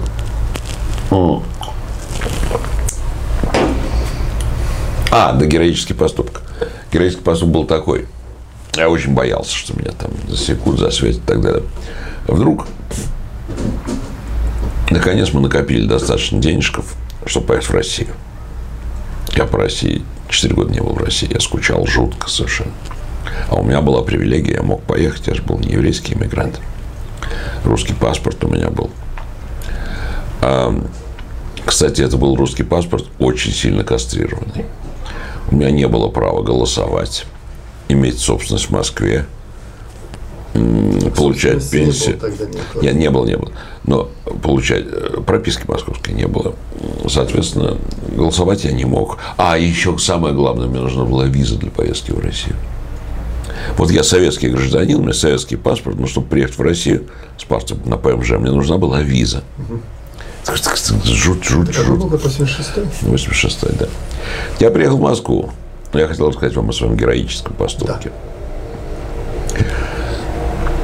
А я работал на подрывной радиостанции. Хоть это и радио Канада, меня, в принципе, могли повязать. При сходе самолета, как Навального. Могли, могли. В 86-м уже нет. Нет, вы что могли. И перестройка еще не началась. Нет, нет, ты абсолютно не прав. Еще было ГБ, и меня ГБ, Было, было. и меня ГБ в 86 году отловила и начала опять допрашивать. Там это самое, в машине меня катали по Москве. Было, было. Но и тем не менее, я человек трусливый и осторожный, я не испугался приехать. Я не испугался вот так. Ну, сделал меры предосторожности. Там туристическая группа там из Франции, что-то такое. Но если бы захотели, так посадили бы. А я не испугался. А, какой я хороший. Вот так-то. Ваше поколение пришло на все готовенькое. Не стояло на баррикадах. Ну, не совсем. В шахматы играли, понимаешь ли. К твоему приезду. Вот вернемся к приезду в Канаду лучше, да. А, нет, ну в Канаде понятно. Ты, В Канаде русофобия жуткая. Ты более или менее рассказал, как ты между 82-м и 86-м Да, работал на радио Канада. А, да, а, приехал в Россию. Да. Здесь а, побыл и поплыл обратно. Почему, почему поплыл, полетел? Полетел. Как это прекрасный анекдот. Идут два грузина по Канаде, несут медведя гризли. Навстречу им канадец. Гризли, говорит он. Зачем гризли? Так убило. Ну и что ты еще хочешь меня спросить? О смысле жизни я могу тебе все ответить. О смысле я его знаю, в отличие от тебя. Про смысл жизни чуть позже. А, 86-й. Э, Побыл ты в России, поехал опять в Канаду. Да. Опять стал переводить. Нет, почему переводить? Я уже на радио Канада там время штатно работал. Ага. А, э, клеветал на родину. Естественно. А, параллельно выходили книги. Ну, выходили немножко Ардисе. у профиля в Ардисе, потом вышла моя книга «Осень в Америке» с маленькой буквы. Вышла в незабвенном издательстве «Эрмитаж», да. Да, да. Тогда же я подружился с Лилипан, которая вот сделала мне, подарила мне обложку на эту А, ты книгу. ее не по Москве знал? Нет, конечно, я познакомился с ней там. И она подарила мне, подарила э, дизайнерскую обложку на эту книгу, там Орфея и Евредика на этой синей книжке. Вот. э, Ну, хорошая обложечка была. Я за эту книгу получил гонорар, по-моему, 11 долларов. Ну, как раз, по-моему, столько стоил один экземпляр. Что-то да, это неинтересно. Большой Ну, тираж был? Нет, я думаю, 300-400 экземпляров. Всего-то. У меня есть эта книжечка. Ну, библиографическая редкость. И неплохо, кстати, переиздать. Почему why not? Почему нет? А, а, Да, слушаю тебя, дорогой. а, а- а еще какие книги у тебя были? Ну, слушай, я не помню. У меня вышло поэтических книг. Нет, в Америке у меня вышло книг очень немного. Три. Вот две вот эти, которые вышли еще в советские времена. А потом недавно вышла книжка замечательного человека Ильи Вайнштейна в Нью-Йорке. Она вышла одновременно в Нью-Йорке и в Москве. А с профилем это был знаком, конечно. О, да, конечно, божественные люди были божественные. И э, просто такие люди, которым надо памятник поставить, блин, в Москве. Очень обидно, кстати, у них был юбилей какой-то, юбилей Ардиса недавно. Ардис давно закрылся, естественно. И москвичи мне говорили, не буду называть имен, ой, как хорошо было бы устроить праздник в Москве, пригласить, и ничего не сделали, конечно. Это ужасное оскорбление для Линдея, которая просто жизнь свою положила на русскую культуру. Она жива еще? Она жива, она по-прежнему очень красивая. Слушай, давай устроим ей вечер, э, вечер артиста в Зельском центре. Совершенно легко, легко, позвони, она живет в Лос-Анджелесе, деньги на билет у нее есть. И это было бы просто, это был, был просто подарок такой русской О, культуре супер, настоящей. смотри, О чем ты?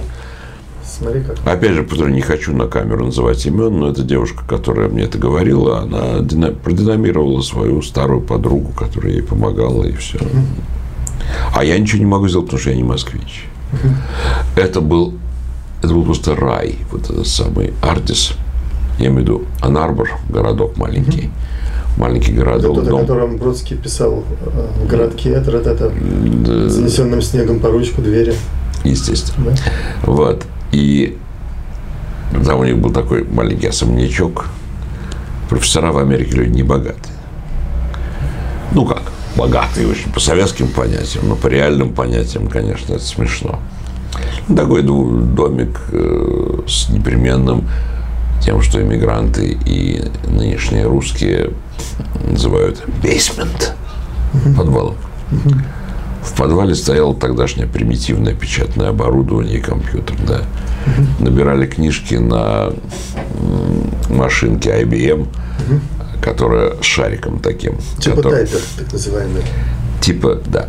И она, она стоила безумных денег, как сегодняшний хороший компьютер, или дороже.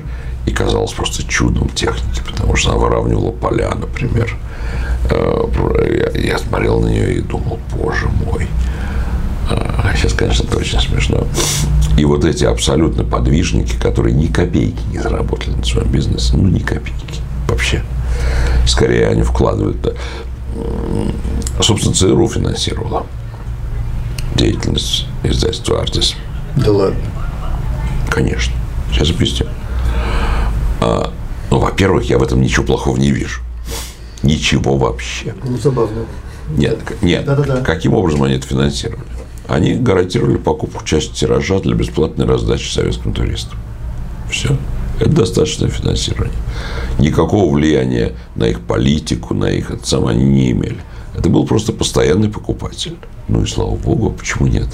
Благодаря этому не только русские туристы, но и иммигранты русские имели возможность через чудесную девушку Веронику, эту самую Штейн, фантастическую мать русской иммиграции, она, к сожалению, скончалась недавно. А, И она достаточно охотно закрывала глаза на то, что под предлогом раздачи книг русским мигрантам у нее брали книги такие люди, как Наум Коржавин или Бахет Кенжаев, понимаешь? Так что что плохого-то? Ну, допу... Слушай, ну, допустим, когда Святой Георгий борется с драконом, он действительно пронзает его очень негуманным орудием. So what's wrong with that? А что плохого-то в этом? Так надо. Недавно, я просто не люблю очень. Недавно вышло, вышли книги, статьи, как ЦРУ помогал напечатать роман «Доктор Живаго». И все от этого очень кипятятся. Ой, ЦРУ, ой. Ребят, вы что, с ума сошли? Вы сошли с ума. Разведывательная организация демократической страны помогает бороться с Северной Кореей. Что в этом плохого? Что? Ну, все, я сказал. Э, Кстати, сами, это я хочу подчеркнуть, сами Линдея и Карл ни копейки не имели с этого. Это было чисто бесприбыльное предприятие, некоммерческое. Да, так что не то, что я не хочу сказать, что эти благороднейшие, умнейшие люди кормились от ЦРУ. ЦРУ помогал распространять эти книги среди этих самых, и слава богу. Никак не влияло на издательскую политику? Конечно нет, конечно. Это они были абсолютно независимы. Кстати, одна из моих прелестных воспоминаний по поводу СМИ и прочего. Я работал на радио Канада, а Канада во многих отношениях идеальная страна в нашем неидеальном мире. Я прочел устав Радио Канада. Радио Канада является государственной корпорацией. Пункт устава Радио Канада номер один. Радио Канада является государственной корпорацией, которая полностью прожил государство. Пункт номер два. Государство не имеет абсолютно никакого права вмешиваться в редакционную политику радио. Как и должно быть. Если так должно быть. Да. Естественно. Но вот это ровно второй пункт, понимаешь? Государство не имеет права нанимать, увольнять, определять редакционную политику. Ну, если ты вспомнишь про нынешнюю Россию, ты поймешь, что я имею в виду. Конечно. Конечно. А, итак, 86-й ты приехал в Россию, здесь еще не пахнет перестройкой, тебя повозили, погрозили пальцем. Погрозили ты пальцем, я вернулся в Канаду и начал там жить нормальной канадской жизнью, зарабатывать деньги, доллары, покупать, на них, покупать на них яхты. У меня, ну, у меня, я, у меня яхта есть ну, корабль, в Канаде. Да. Две. Кораблик. Две яхты. Такие. На озере как недавно написал стихотворение, в котором есть замечательные строки. Стихотворение не помню, а строчки помню, что растут какие-то черные дыры времени, в устье времени, черные дыры, и, и вот река, река времени, которая впадает в черную дыру, да, и моя шпаргалка по космологии, как бумажный кораблик по ней плывет. А? Красиво. Умеем иногда сказать. Совсем честно, стишки-то у меня поинтереснее, чем я сам. Ну, что поделать, так получается, так бывает. Ну, а, не напускай на себя. А в какой-то момент ты, э, это было уже совершенно на моей памяти, помнишь, мы стояли, это был 2008 год, в Нью-Йорке, э, выпивали с Алешей Дайном покойным. У нас была бутылочка это перед нашим выступлением э, в новом издательстве, если я не ошибаюсь. Новом, э, новый журнал. В новом журнале, да-да-да. А, или после него. Ну, это все равно. И ты сказал, что ты перебираешься теперь в Нью-Йорк. А, да, это случилось у меня. Я Э, в какой-то момент понял, что зачем мне жить бедному человеку в Канаде, в второсортной стране, когда я могу жениться на богатой девушке Леночке и переехать в Нью-Йорк. Это уже был разведен тогда с... Нет, еще не был разведен. Лаурой? Нет, я не был еще разведен. То есть это был очередной брак по расчету, да? Ну да, да. И э, жалко, что Леночки здесь нет. Она послушала, но моя стандартная история, которая фактически текст. Рассказываю его.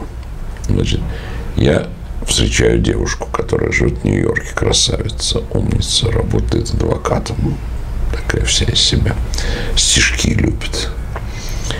И думаю, вот мое преданное ей будет, значит, знаком со всем литературным миром. А кстати, в Москве она там временно работала. И говорю, Леночка, а знаешь, что я могу тебя познакомить со всем литературным миром, с лучшими русскими писателями? С Эйзенбергом, с Рубинштейном, с Гандлевским и прочее. Он говорит, говна пирога, говорит мне Леночка. Я у них на вторник у Айзенберг с самого первого момента с моего в Москве бываю. Так что, так что мое преданное не очень состоялось.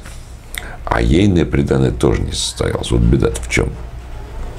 Значит, у девушки была иномарка. Иномарка. Реальная. Иномарка. Поняли? В Москве? Нет. В, Нью-Йорке. Иномарка. Хонда 82 -го года. О, круто. Хонда 82 -го года. Хонда Цивик? Я не помню. Ну, какая-то Хонда. Я ее запомнил как фиолетовую. Легковая? Нет, грузовая. Нет, вот. может быть, джип? Нет, нет, грузовая хорошая машина 82 -го года. И я, знаете, когда ухаживаю за Леночкой, я прощупываю, какой же она человек. И говорю, Леночка, говорю, я два вопроса задал ключевых. а что ты, собственно, со мной живешь, когда могла бы по твоему общественному положению зарплате жить с богатым евреем, и, и русофобией, жить с богатым евреем с Пятой авеню? Так скучно же, говорит Леночка. А почему, Леночка, говорит, ты при твоей зарплате у тебя машина Honda Civic там 86 -го года фиолетовая. Почему у тебя нет Мерседеса? Так она же ездит, говорит мне Леночка. Я понял, что на этой девушке надо жениться. Понимаешь? Правильная девушка. Но подлость она совершила другую. Подлость по отношению ко мне.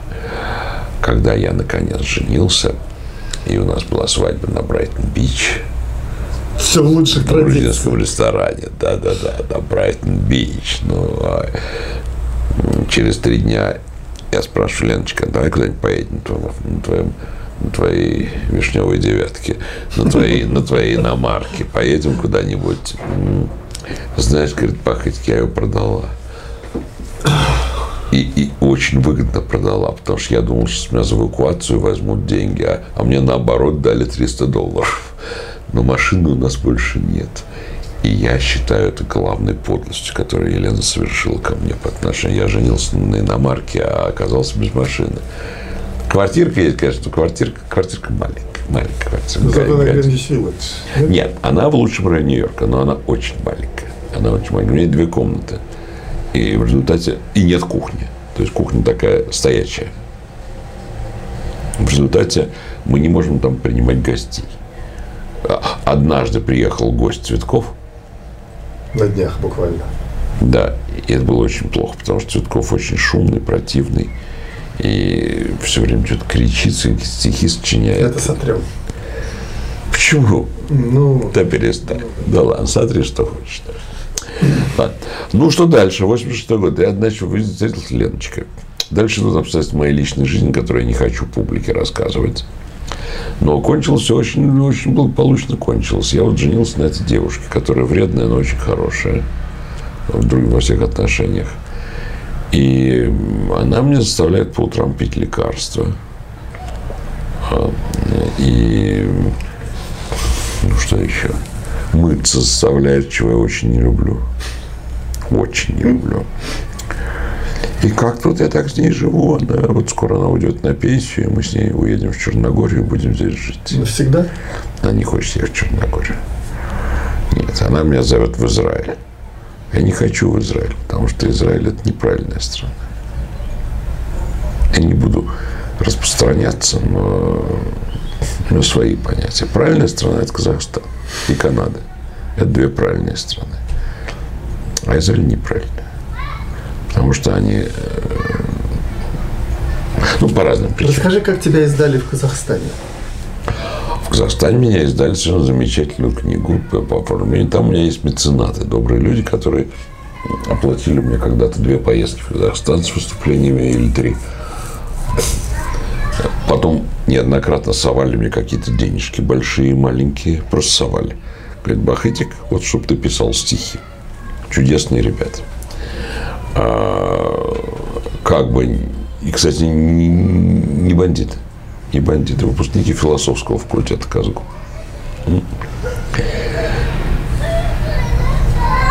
Там было издательство, и финансировали издательство моей книжки, замечательной. У тебя нет ее, да? Она очень красивая, очень красивая. Она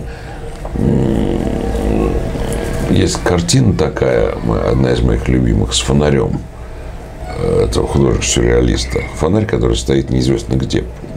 Ты наверняка знаешь. В общем, издали мою книжку, издали там ремонт приборов. В общем, все было очень-очень хорошо. А потом, к сожалению, наступил ковид, и мои контакты с э, любимым Казахстаном как-то кончились. Но не кончились, но я не могу туда поехать. Я был там на каком-то всемирном конгрессе писателей, и это было очень-очень хорошо. Хорошо. Мы были там с Гандлевским Цветковым сохранилась фотография, на которой мы стоим втроем, а над нами баннер э, с, с нашими рожами.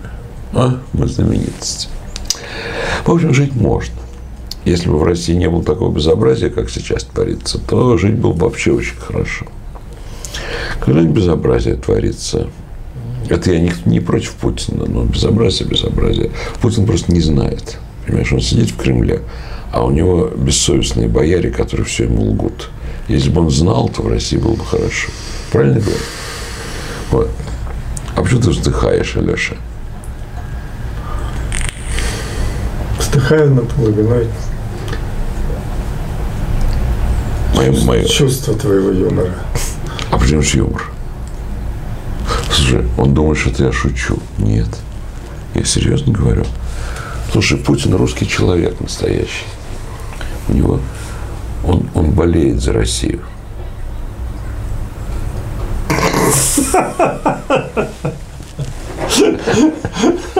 Ну ладно, ладно, ладно, ладно, ладно, ладно, ладно, ладно. Давайте, давайте не будем о политике. А почему и мы выпили?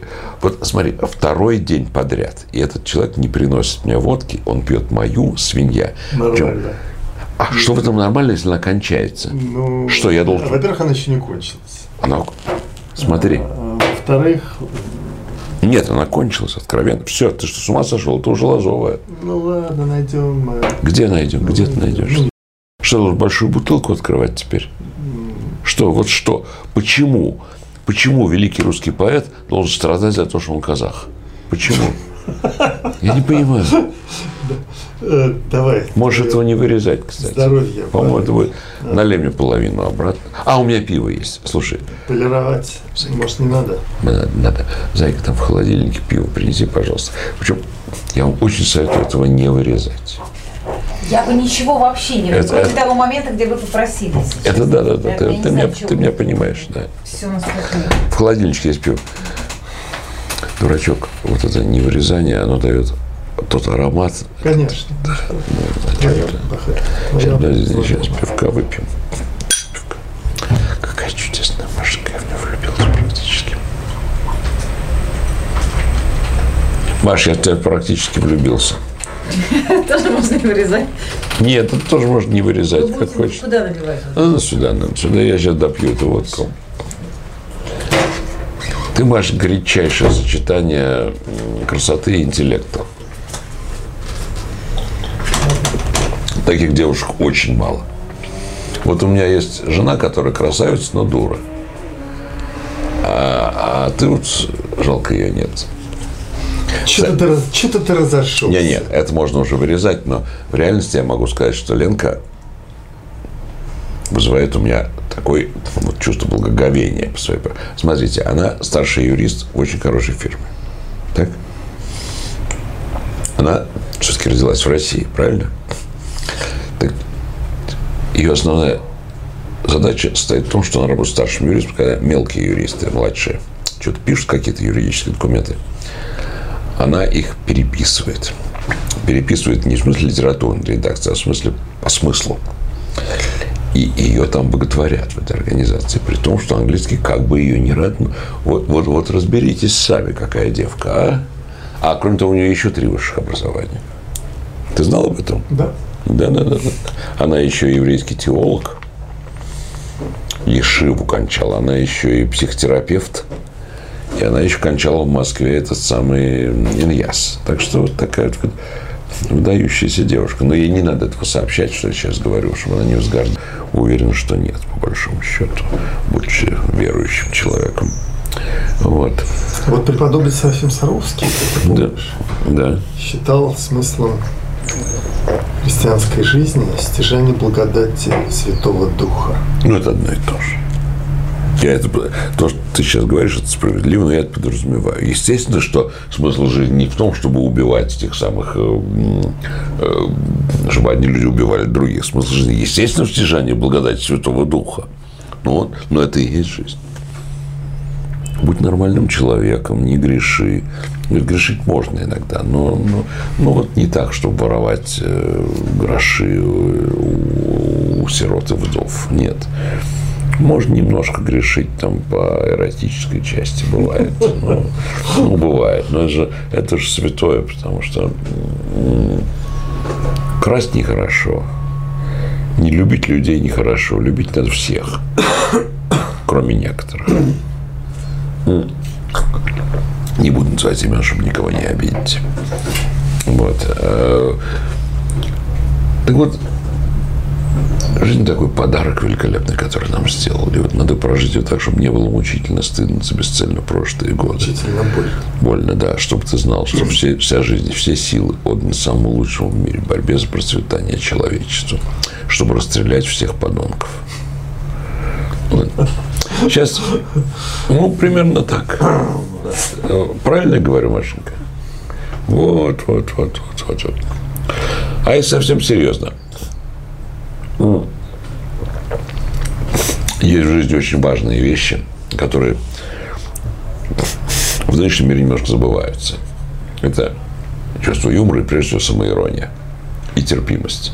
Вот эти вот новые э, все эти БЛМ и все эти расфемки и все прочее, причем в России уже тоже. Но они же фашисты, по сути дела. Это очень неприятно. Они якобы борются с фашистами, а сами фашисты еще хуже. Нет, этого я не принимаю, принимать не хочу, ребята. Это, это ваши дела. Езжайте на Борнео и там а, а, секту основываете, чтобы все друг друга убивали и чтобы там были товарищеские суды. А я с вами жить не хочу. Так что я вот, видишь, устарелый человек. Вот, на этом, наверное, и все. Спасибо, дорогой. Тебе Был спасибо. Машеньке, спасибо нашему оператору.